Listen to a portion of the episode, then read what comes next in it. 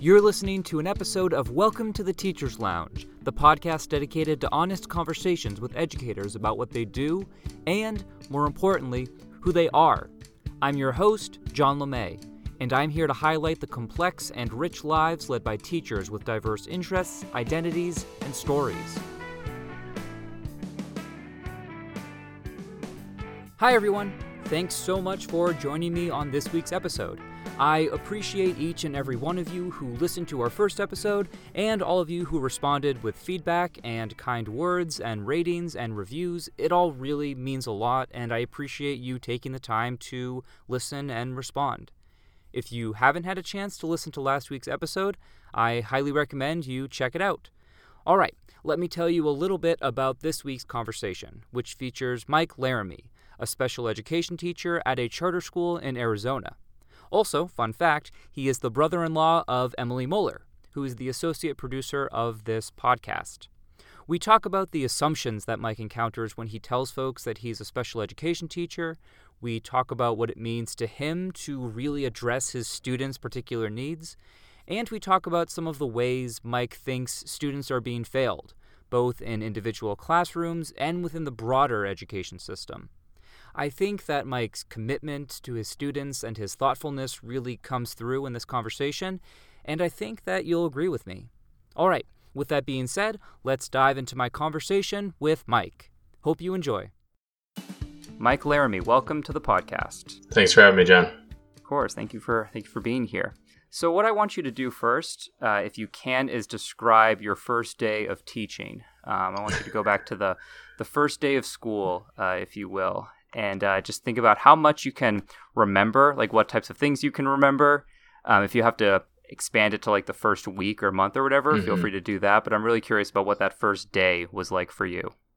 Um, yeah, no, it's funny because I, I, in a way, I have several first days. Like I can remember my first day walking in as a grad student intern in, in just those feelings. And then, uh, becoming like the first time I was a staff member as a education assistant um, versus like being a certified teacher. But I think my first day as like you know an official teacher, like certified, walking in, um, like with a lot of things, there's that feeling of now what? Like I went through all this work, you know, getting these degrees.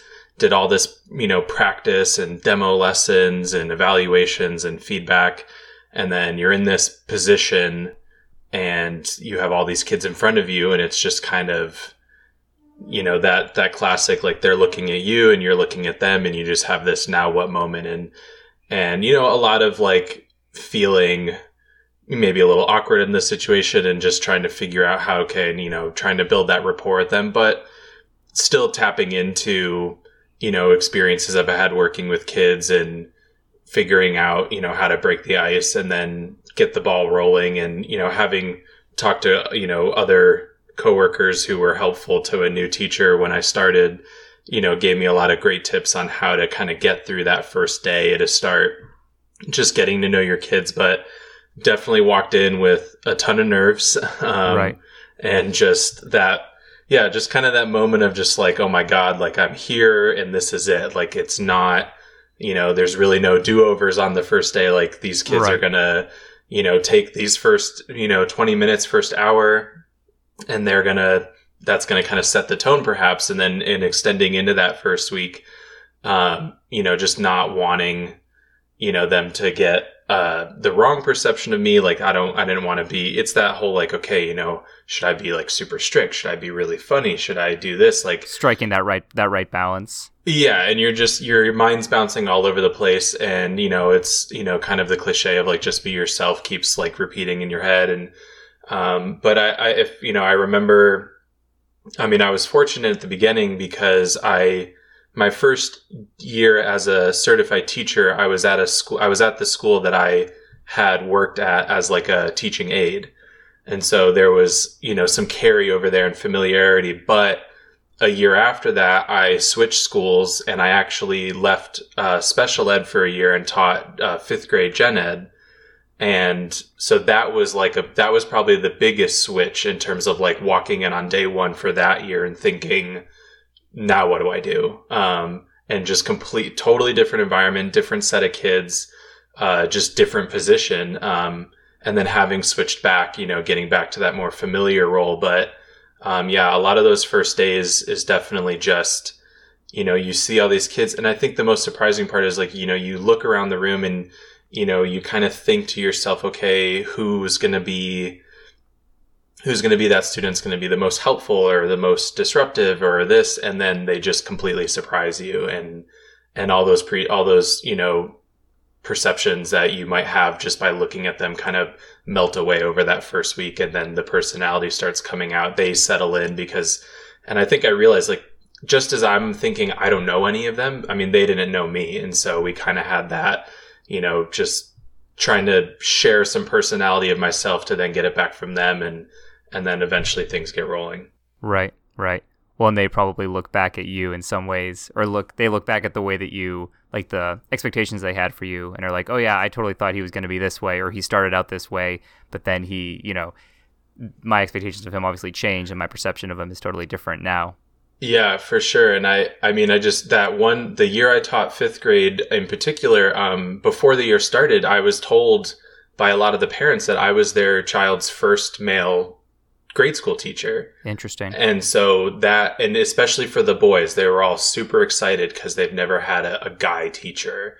And, you know, at the time, you know, I was, you know, in my, still in my mid 20s and just thinking, you know, I had sports stuff everywhere and it was like just a totally different, I think, you know, set of expectations. And, and so that was kind of just, the, oh, yeah, they've never had a male teacher before. And it's just like, maybe the parents didn't know what to expect. Maybe they didn't know what to expect. And just yeah. kind of that dynamic of, you know, not having um, kind of what they've been used to. But I think they quickly figured out that it's still school and it's still right.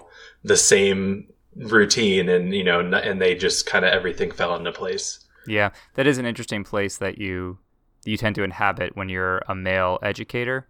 I would imagine for you, especially being, you know, an elementary educator, um, and I definitely encounter that as like as an English teacher, like as someone who teaches teaches in the humanities. Um, and uh, anywhere I tend to go, there tend to be like plenty of other male humanities teachers or male English teachers, but especially teaching freshmen, which I, I, I teach a lot of, like, it doesn't really change anything, but it's kind of crazy to think about, like, wow, this is, this is like the first time they're experiencing a male in this particular role, I guess. Mm-hmm. For sure. Um, when did you first realize that you wanted to be a teacher? Um, it really came about, I would say, in you know, kind of the summer, fall of 2012. Um, I graduated from my undergrad in 2010. Um, and I was uh, working in the TV and video industry, uh, mostly out of New York City and um, and then also freelancing in Connecticut. And in my undergrad years, um, I spent my summers um, working for the YMCA at a summer camp and um, it was a camp in my hometown and and I had went I went there myself as a kid. And so that was my summer job all throughout college. Um, and it was and when you're there it just becomes your life. And it was something where it's like I never really you know as back then a teenager like yeah I was working with kids and and it just kind of came naturally to me this idea of like I can go and I can you know, not just play with kids, but once I started, you know, I was working mostly with like seventh, eighth graders and I realized, okay, you know, this kind of has more of a mentor feel and a counseling feel and, and, you know, kids start sharing, you know, things going on in their life with you. Um, and then I believe back in 2008, our camp had this really great program with a local school district where they let, um, they had basically a lot of their students with autism come to our camp because our camp was not really uh, geared for special needs. It was pretty much a mainstream camp, um, just a day camp, and um, but then they wanted they wanted these students with autism to get some of that mainstream socialization. And the school district said, "Hey, if we supply, you know, aides and you know paraprofessionals to come with these kids and help out your staff." You know, would that work? And of course, our camp said that'd be perfect, you know, because that way you know, you have counselors who aren't necessarily trained to work with kids with autism, but if they have the support staff coming, then this could be a really great integration. And so that kind of might have planted a seed, I think, because I, you know, in doing that and getting to know a lot of kids um, in that program, you know, and also working with the mainstream kids, um, it just became something I realized, you know, I had perhaps, you know, some skills with and just the idea of not just teaching them, but like being, you know, like I said, kind of that like older mentor. Yeah. Um, you know, and so I graduated college and, you know, I did the film video thing. And then, um, upon moving to Arizona in 2012 from Connecticut, you know, I, you know, it's kind of one of those moments post college where you kind of say, okay, where, where is my passion? Where can I apply something I really enjoy doing in a more, uh, either productive way or just a more stable way? And, and, you know, thinking back on those experiences in my summers, um, special education just seemed like a really great avenue to explore. And so yeah. in January of 2013, I entered um, a special ed master's program at Arizona State University and then completed that in May of 2014. What sort of reactions did you get, or I guess do you get, when you told people that you wanted to A, go into education, and B, wanted to go into special education? And how does that translate into like the types of reactions you currently get about, you know, being a teacher and being a special mm-hmm. ed teacher? Um, I think with like my family, you know, when I said, yeah, you know, hey, I'm going to go back to school for, uh, you know, teaching and become a special education teacher, you know, I think like my parents and, and other relatives, you know, they kind of had this, you know, well, yeah, that makes a lot of sense sort of reaction. Cause yeah. I, if I remember correctly, when I was much, much younger, I even had an idea of like, oh, I should go into teaching or I should be a teacher. And then, you know, other interests came and then I went into film and video. But, um, I think because of maybe they knew how much I loved my camp experience working with kids and just, you know, my general uh, demeanor with kids, you know, it was a lot of like, that seems like a really good fit. Um, you know, you probably have a really good way of building rapport with kids. And so that seems like a great idea. And then as far as the special education part of it, um, I think it was, you know, kind of, uh, for me, it was, you know, I'm thinking, okay, you know, I want to do something that's, you know, really impactful in a way. And, you know, I want to work with kids that, you know, need that extra boost. And then, and then kind of the fact that, uh, again, uh, male special educators are kind of, uh, not as easy to come behind, uh, come by, you know, out here. And so I remember even in grad school, I had a cohort of about 15 people and there was, um, three of us guys and the, our professors would simply just say like, you three guys can pick any school you want because schools with, you know, certain populations. The school I ended up with initially was high school kids with a lot of emotional uh, disabled kids. Huge, you know, picture like a high school senior uh, male. You know, he's six four and he's two fifty, and he might be, you know, and and just kind of the idea that you know having you know someone like myself in that role just kind of made more sense, and so yeah. But then you know other friends of mine that were in you know the film industry, you know they might have been a little bit surprised if they hadn't known of what my previous experience was.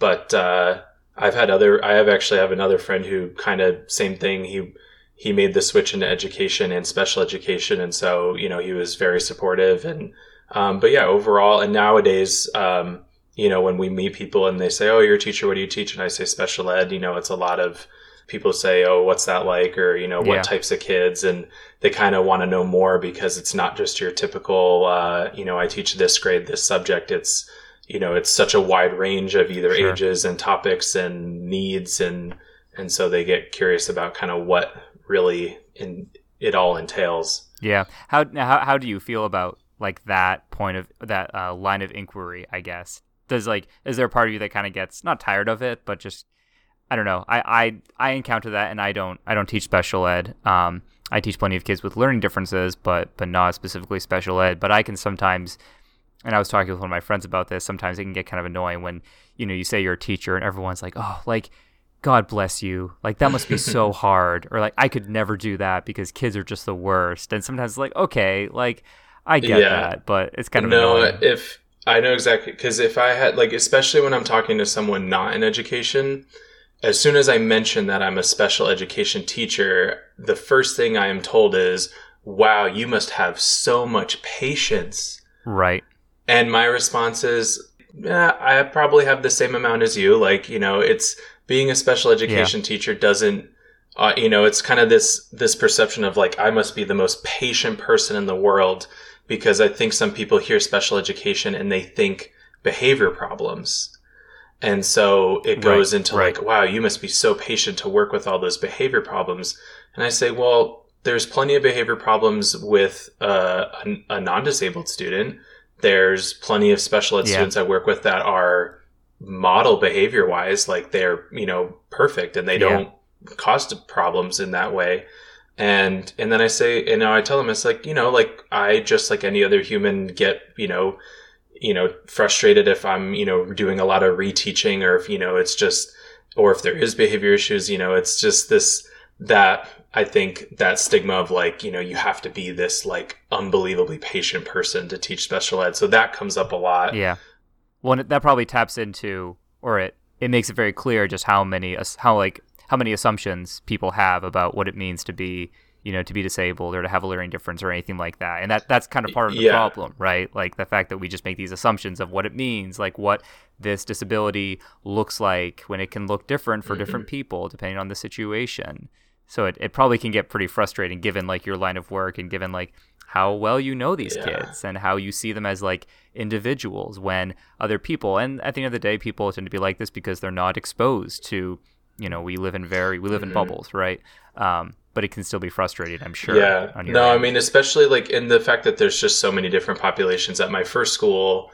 Um, yeah, it was a more, it was a school more geared for behavior issues, but we also had kids that just had learning disabilities. And the kids I work with now, you know, same thing. There's a mix. And so it's that, you know, explaining, you know, learning disabled kids, like, you know, their disability is invisible. Like you can't just see it, you know, and, and, you know, and, Yeah. and even talking to them, like I've, you know, I'm sure you come across kids that have uh, you know some learning disability but you have a conversation with them about anything and you would never know. And so i think there's Right. still i mean it's obviously gotten a lot better but you know especially with older folks there's a lot of that you know what special ed meant when they were in school. And it was like you know the classic you know there's a room where all the special ed kids went and they never came out of that room. Right. And so there was still those effects of that like institutionalization where you know it was you know pre you know where the law got now where you know we obviously have more inclusion but so i think you know some Right. people you know in that kind of have still those memories from where they were in school and so they special education means a very specific thing to them and it's oh it's the behavior kids Right. or it's the kids with cognitive disabilities or um, which obviously you know some special educators still obviously work with but it's just that idea that special education has grown into meaning so much more than what that narrow perception of it was you know way back when Yeah. Yeah, that makes sense. That makes a lot of sense. What were you like as a as a student? Um, I was um, pretty much your typical middle of the road student, um, and and you know I was taught um, pretty much. I think back even in my you know camp counselor days and in my master's program, you know it's like you have your your top your like top top students, the ones that you know they're perfect behavior wise and they excel at everything, and so they get a lot of your attention and praise you know, because they're so good at it. And then you have your behavior problems or your, you know, lower ability students and they get a lot of negative attention or redirection and support.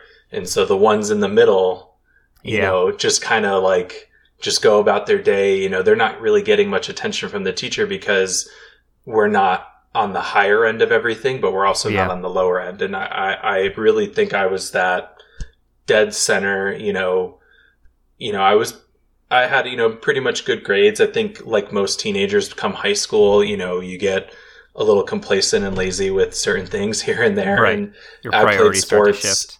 Yeah, I played sports forever, you know, year round. You know, I was always doing something with sports or, um, you know, hanging out with friends and things like that. But generally, you know, my parents instilled a pretty good work ethic in terms of like you come home, you get your homework started. And I had an older sister who was a very, uh, you know, really good student. So, you know, the expectations were high. You know, I was expected to get A's and B's and, um, and not, and, you know, so I think there was a couple of times in high school where like my grades slipped and it was, you know, very much like, you know, what weren't you doing? And so, but Right. generally like in grade school, you know, I was still one of those kids that was, you know, terrified of getting in trouble and, and wanted to please the teacher, wanted to, and generally wanted to do well.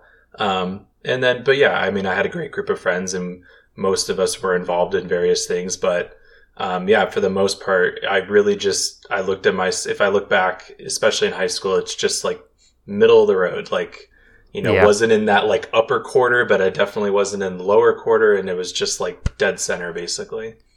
Would you say that even in being like a more middle of the road type of student, would you say that you valued education or valued your educational opportunities? Oh yeah, for sure. I mean, the expectation I think and my own desire was to go to college, you know, and you know, in order that was kind of taught to me both by teachers and by my parents that you know, you need to do well because you need to get into college and you need to get into college if you want to have a job that you know, pays you a good salary and have a good long career.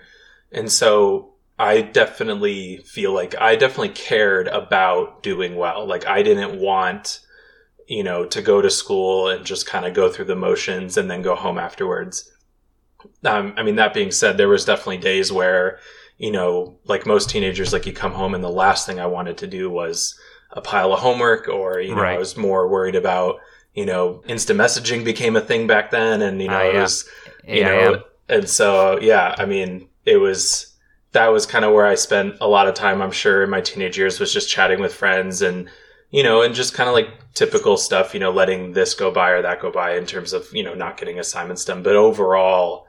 You know, I feel like I cared. I I wanted to do well. I wanted getting into like a good college was important.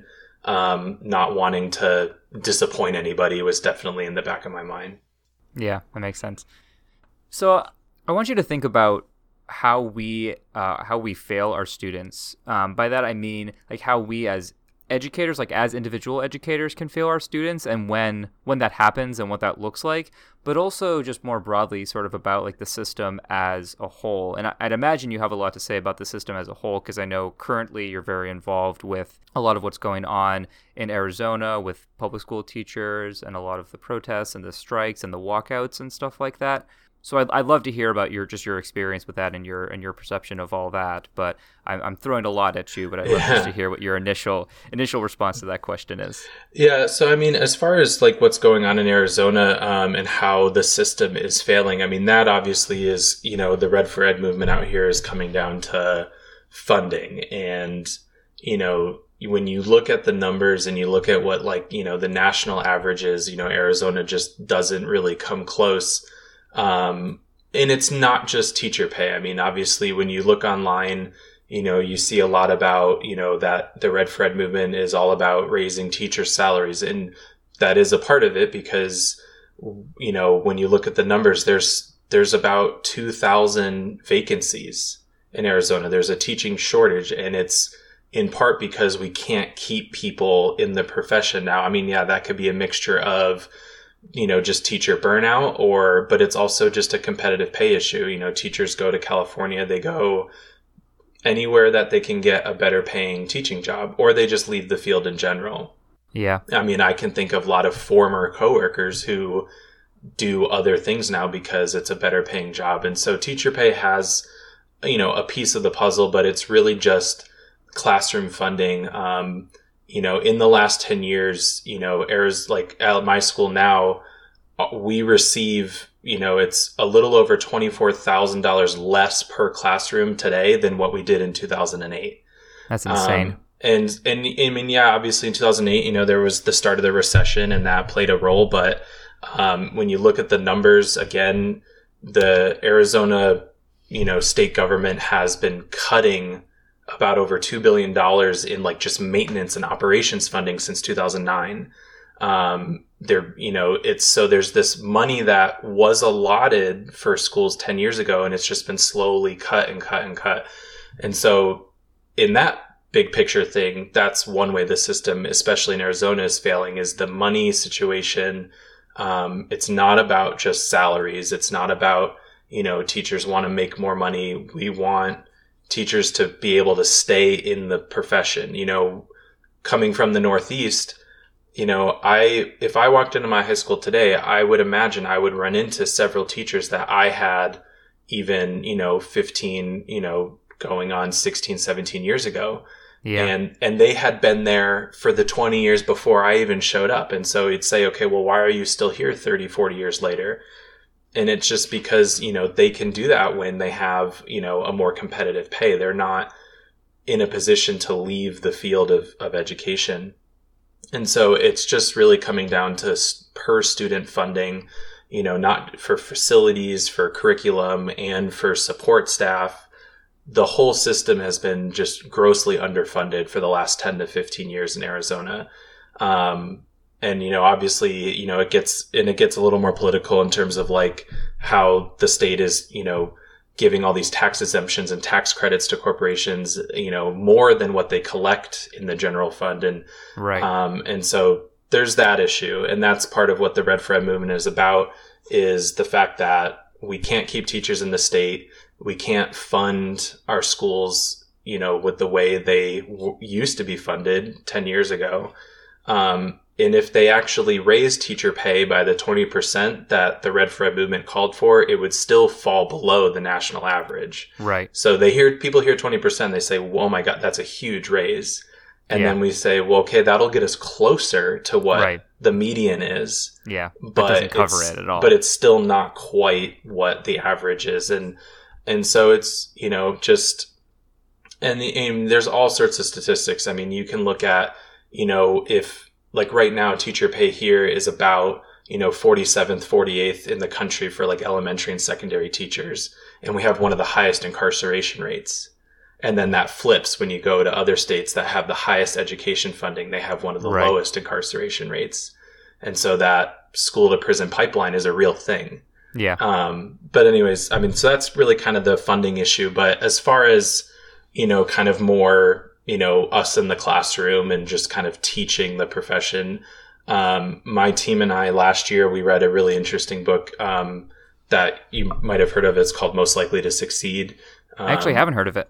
it's a, uh, most likely to succeed is a is a book and it, i believe it also um, became a documentary and it just has a lot to do with taking a step back and looking at the public education system in america and what it was founded on and it was founded on and really designed around um, you know the industrial revolution and industrializing education we needed to crank out you know educated people to then go get jobs that required, you know, skills, but nothing in terms of creativity and innovation. It was just, you know, literally schools themselves became factories Right. for just cranking out students that had, you know, your basic skills.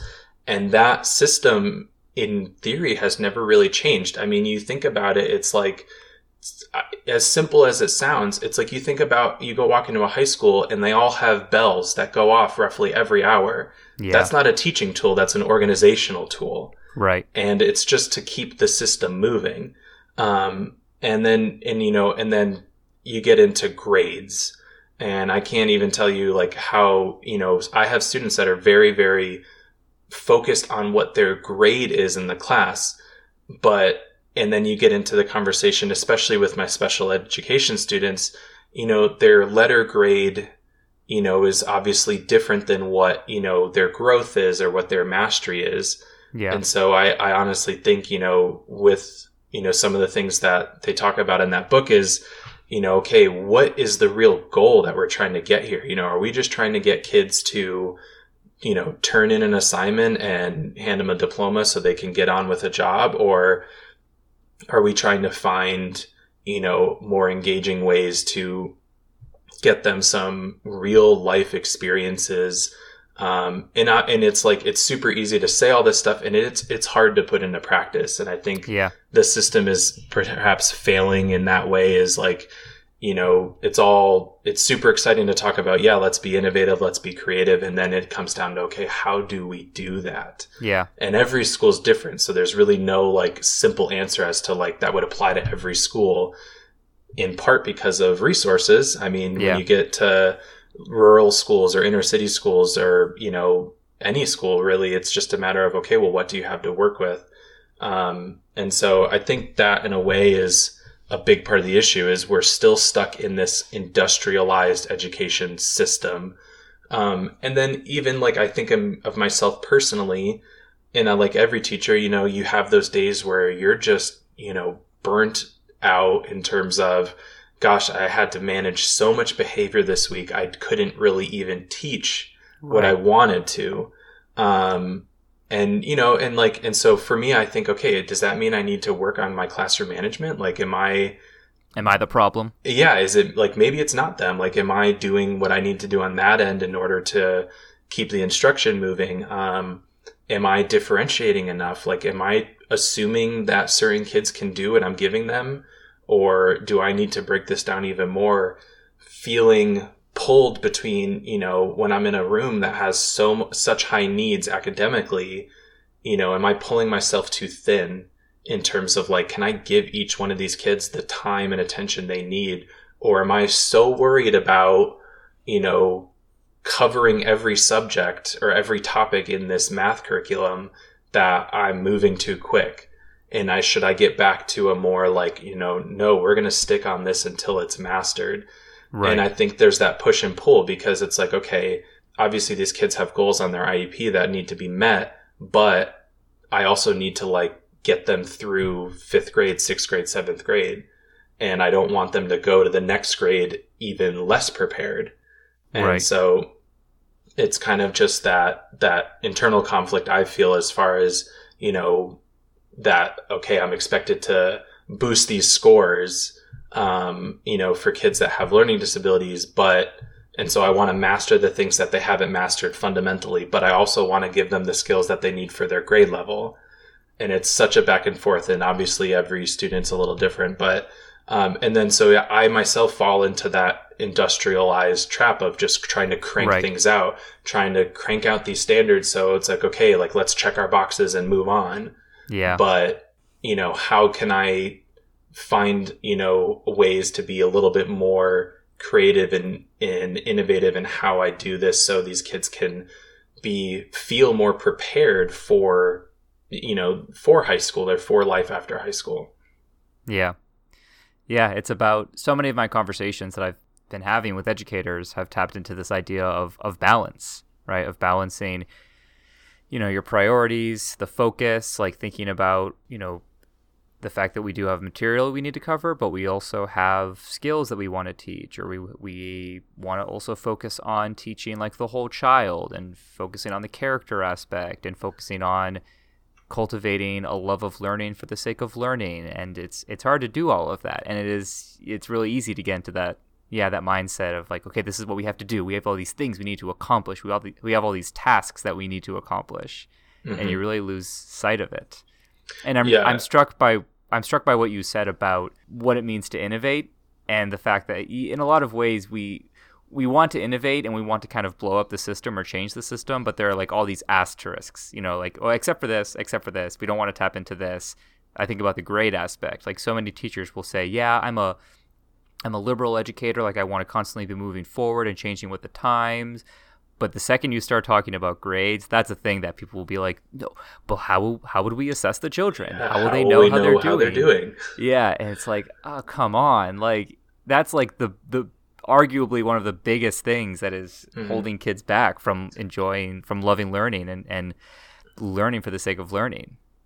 Yeah, I have. I work with um, my special ed director at my school. You know, she's been in the in the field for going over thirty years, and even you know, so, but she's even saying like, we need to do away with grades, especially in the elementary and middle school levels where it's not, it's not important what their letter grade is. What's important is, are they mastering what they need to know? Yeah. And are we shoving them through a list of stuff without making sure that's the case? Like, and I, I mean, I would love it if I could just hand all of my sixth, seventh, eighth graders, you know, this list at the beginning, but and not be so worried about, okay, we got to check all these boxes, guys, but having the students, you know, not just be worried about what's my, my, my grade percentage or what, you know, is it an A or a B or a C, but have them look at the actual topics and the actual standards themselves and kind of, you know, get the students involved in this is what we're going to try to cover right now. And, you know, kind of getting them involved in the process of, you know, are you growing? Are you making adequate growth? Are, you know, are we mastering these skills? Not just did you get a B on your project?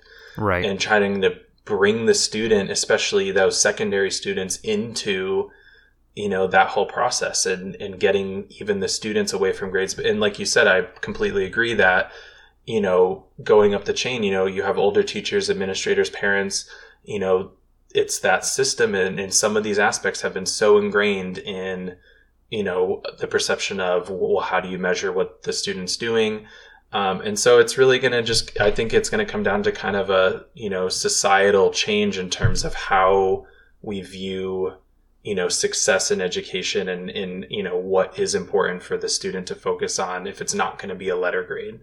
Right. Right. Going back to what you said way at the beginning of the conversation about being like one of the only or one of the first male teachers that a lot of these students have had i'm curious about how that awareness manifests itself in what you do as as an educator i know i think about gender a lot just I mean I teach English, so it, it tends to come up quite a bit in a lot of the texts that we teach. But just in a lot of the conversations I have with with my students, specifically my male students, about like what you know what masculinity looks like like what manhood looks like and all that kind of stuff and i don't know i don't know to what extent it, it, it comes up in, in in what you do but i'm i'm curious like if it changes anything about how you regard your job or if there are other considerations that you that you think about um I would say it it it doesn't come up quite a bit, I guess, in my day to day. Like I've never, I can't really think of a particular time where, you know, a situation arose and and I say to myself, oh, you know, okay, these you know these boys are, you know, or these teenagers are tapping into something that has to do with, uh, you know, growing into adolescence or you know manhood, things like that. I think there's definitely instances where you know, maybe my approach on handling, say, like an emotional student or a sensitive student, you know, is different. And, and, and I'm not saying it's going to be right all the time. I mean, I have one student that I think, you know, I can kind of snap him out of, you know, some of his, uh, some of the breakdowns he has, or he can recover a lot faster. And, you know, other teachers say, like, you know, how did, like, how did you do that? How did you, like, he's back and working and it's just I don't know if and and I think you know maybe it is taking you know the more I guess stern approach, but not to say that you know his female teachers couldn't also take a stern approach. It's it is interesting to think about you know how is my role as a male teacher gonna you know affect the students day to day and you know and maybe there and I think there's definitely times where students you know, have issues and they might not want to talk to me. They might want to go find, you know, a more like, you know, some, some teacher that they see, you know, as a more like maternal figure yeah. in terms of, uh, you know, getting through some issue that they're dealing with. And, and so, yeah, I don't know because, um, it's, it's interesting to think about, but yeah, I, I, I can't say there's been, I mean, maybe it's the age group I've worked with. I, I, I used to work with high schoolers, but they were, like I say, a little more, um, you know, higher needs. It was a more restrictive environment. So that really didn't come up. I think actually at that school, there was a lot more male teachers. Um, but, you know, where I am now, you know, having worked with this through eighth grade, um, yeah, it's not, I haven't really had any instances that have popped up where it's, you know, hey, let's talk about, you know, what it is to be a man or, you know, the differences between, I mean, I think that in like one-on-one conversations, or you know, there's times where like if certain students that I have that maybe I coached for baseball or have had in previous classes, um, you know, things come up where maybe I see them kind of going down a path of, you know, you know, hey, you're you're not, you know, maybe you need to work on, you know, your respect of, you know, the girls in your class, or maybe you need to right. not talk to your female teacher, you know, and it's you know noticing that like there's teenage boys who get a little bit more they kind of feel like they can get away with things with some of their female teachers yeah. and they wouldn't do that with like me or uh, you know we, one of our teachers male teachers um, has you know he's you know maybe more intimidating and they don't cross those lines right and right. so i think a lot of it is especially with our like eighth grade and high school boys is trying to be that coach of like okay like just because you have some male teachers and some female teachers doesn't mean you treat them differently and yeah already trying to break apart those gender stereotypes for them and saying like Yeah. okay like don't be disrespectful to your female english teacher just because you think you know they're not going to hold you accountable yeah and and just trying to make sure that they're not going to you know that they're not going to perpetuate you Yeah. know that culture Yeah, and teaching them to be mindful of the fact that they might be treating them this way, you know, because they are, you know, a female, uh, a female teacher, when they they don't want to admit that, you know, Mhm. because it's hard. I I have a lot of conversations with my students about that, and it's really hard to get them to think that, oh, maybe you do talk to this teacher this way, or you don't take them as seriously because this teacher is a woman. And then immediately it's like, oh no, it's not about that. It's because they're just, you know, any number of other things. But it's hard to get them to recognize that, oh, maybe you don't have total total control over how you act or your subconscious, um, like the assumptions you make about about your teachers. Um, yeah, I, I think about that a lot, and I don't I don't know how best to do it because in so many ways I wasn't like a. This is going to sound really like like I'm really special. I just wasn't like a typical boy in a lot of ways. I, I was when I was in high school in, in some ways, but in a lot of ways I just was never hyper masculine, and that was never really something that I considered a lot. Um, so in a lot of ways, I can't fully connect to sort of where they are, and I find that my level of patience for a lot of that is is pretty low, maybe lower than it should be. So it's Mhm. hard to strike that balance of, of being able to connect with them and, and use your status as a male teacher for, for Mhm. good. And and i and that's something that just kind of popped in my mind is you know these teenagers in general and then even the boys are you know they're growing up in a world of social media and devices that perhaps is painting a different perception of society for them.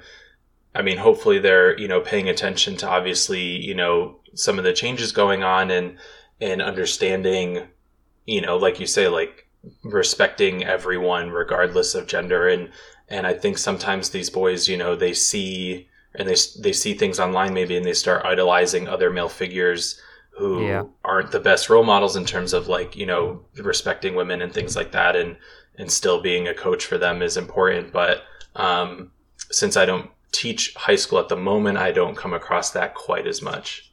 Yeah, no, that makes sense. Uh, so as we kind of move into the end here, I'm curious if there is a particular piece of advice that you've received or or something that you repeatedly tell yourself or remind yourself of when it comes to teaching or some sort of favorite quote or, or saying or something like that that you kind of carry with you Um, hmm. I've had the great benefit of working with a really couple good uh, mentors. Uh, one at my previous school, um, you know, he had been there and is there going on, you know, 30 plus years. And then, like I mentioned, my current uh, special ed coordinator, you know, 30 plus years in the field. And, you know, she has really taught me a lot about focusing on the individual student. And she's, you know, when I always ask questions about, okay, you know, you know, especially when it comes to like building these kids IEPs and, you know, I ask questions about, okay, well, should I, is that too much? Like, am I putting in too much service time or am I getting a little too ambitious with their goals? And she always reminds me like, you know, don't worry about all these external factors. It comes down to what the students need. And that's it at the end of the day is what Yeah. do they need? And, and don't worry about the scheduling for the future and don't worry about because it's not, you know, if we get it, if that's our focus, then we're doing it completely wrong. Like if we're so worried about, you know, you know, giving them too much here, too much there, even when it's coming down to like, you know, amounts of service minutes, then we've lost the focus because it, it always is going to come back to what do they need this particular student. Um, and so that's definitely stuck with me a lot. Um, and I think also just in trying to, you know, I think use, you know, being one of the younger teachers, you know, in both my last school and this school is, um, you know, trying to incorporate more of the technology tools, trying to get the kids, trying to figure out what is engaging for them today is something that I think has stuck with me as well, trying not to fall into the patterns of what we might have experienced in school and and even before that. But it's yeah, it really is radically different. It's so easy to yeah. lose sight of that. Yeah, and it's like, and I, I mean, and I I get into the dilemma of like, okay, like I'm I love you know educational technology. I love ed tech. I read about it all the time. I have raised money to get myself a ton of like Chromebooks, and I use them daily. And we do a lot of you know web based uh, you know applications and we use technology a lot, like a lot um, every day. And so, and I worry, I'm like, okay, well, but am I getting them, you know, with technology dependence? But then I'm, you know, but it's, it's like, okay, well, what do they need? They need tools for writing. And this is a tool for writing. And so yeah. it's, it's really coming back to what do they need? You know, they need to learn how to express themselves in the written form. And if technology is going to get them there, then yeah, I'm going to take advantage of it. Yeah. Well, it sounds like with with both of those pieces of advice or both of those considerations, like you're really thinking about meeting them where they are, right? Like acknowledging their individual needs and making sure that you're keeping that at the center of what you do. And then also like trying to adapt to what they currently need, like as learners in 2018 or whatever, whatever year. Um, that's like something that, that strikes me about both of those pieces of advice, but it's, it really comes from that same sort of priority of just keeping mm-hmm. the kids and their needs at at the center and trying to to do well well by the kids. Yeah, um, yeah. The only other thing that really pops into mind is just it really comes down to building relationships. Um, my wife is also a teacher, and we teach at the same school, and and she is an, an expert at you know building relationships and you know you know, there's kids that, you know, might not be the favorite student of many teachers. And she's always just, oh, I have a great relationship with them. Like maybe I yeah. can, you know, you know, talk to them and figure out what's going on. And, and so, you know, I, I try to, you know, follow her footsteps in that realm about, you know, build, taking the time to build a relationship with as, as much as possible. And I know, especially at the secondary level, you know, when you have, literally hundreds of students all day and it's hard to but you know and it's hard to sometimes get time with all of them but still taking the time to build that relationship can pay off in the end um, as far as getting them keeping them engaged and getting them to really be motivated for you and so it's i would say those are the two biggest things is is you know just taking the time to get to know the student and build that relationship up it's going to help in the long run, even if it comes down to like, you know, maybe they make a mistake and, you know, that relationship's going to help you guide them through that character development. Um, and then also not being so worried about, you know, giving kids, you know, anything other than what they need, you know, don't pull back if what they need is more. Yeah. Yeah, that makes sense. Relationships definitely serve as the foundation of what we do at the end of the day. So, as we wrap up, I have one last thing. Um, I have a challenge for you if you are at all interested in a challenge. All right. So, what I'd like you to do, if you can, is capture your essence as an educator, like essentially pitch yourself as an educator in a sense to the best of your abilities in 30 seconds. So, just whatever okay. comes to mind um, this will not be used on future interviews or anything like that. Um, I will throw 30 seconds on the clock. And uh, are you uh, are you ready? Do you have any questions? No. Okay. So pitching myself as an educator. Yeah, like capturing okay. your essence, like what Got what it, it, means to have Mike Laramie as an educator. Okay. All right. Awesome. We're gonna start in three, two, one. Three, two, one, go. So, based on uh, feedback that I've received, my essence as an educator is I am very laid back and fun. However, um, I still expect my expectations to be followed, and I'm definitely a huge proponent of student accountability. Wow, and you even have five seconds to spare. Look at that well, then you shouldn't have any uh, issues with this next portion. I'm going to ask you to do the exact same thing, but this time in 10 seconds. Okay? Are you ready? Okay. Mm-hmm. All right. Three, two, one, go.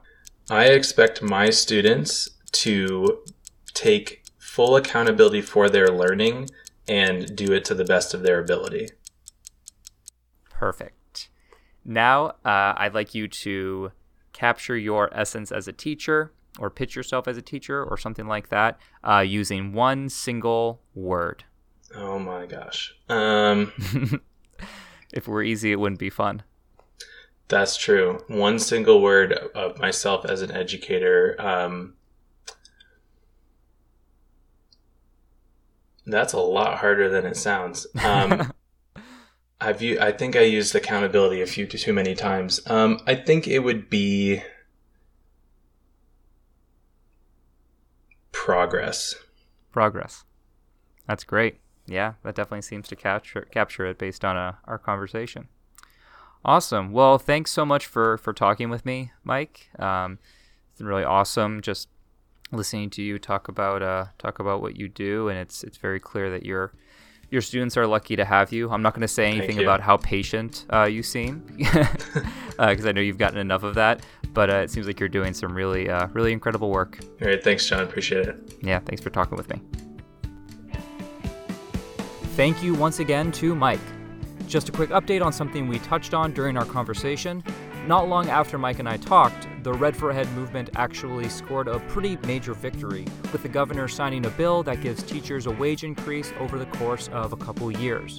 While there's still definitely work to be done, I was really happy to hear about that development. This podcast was created and hosted by me, John LeMay. Our associate producer is Emily Moeller, our cover art is by Katie Cooper, and our theme music is by Really From.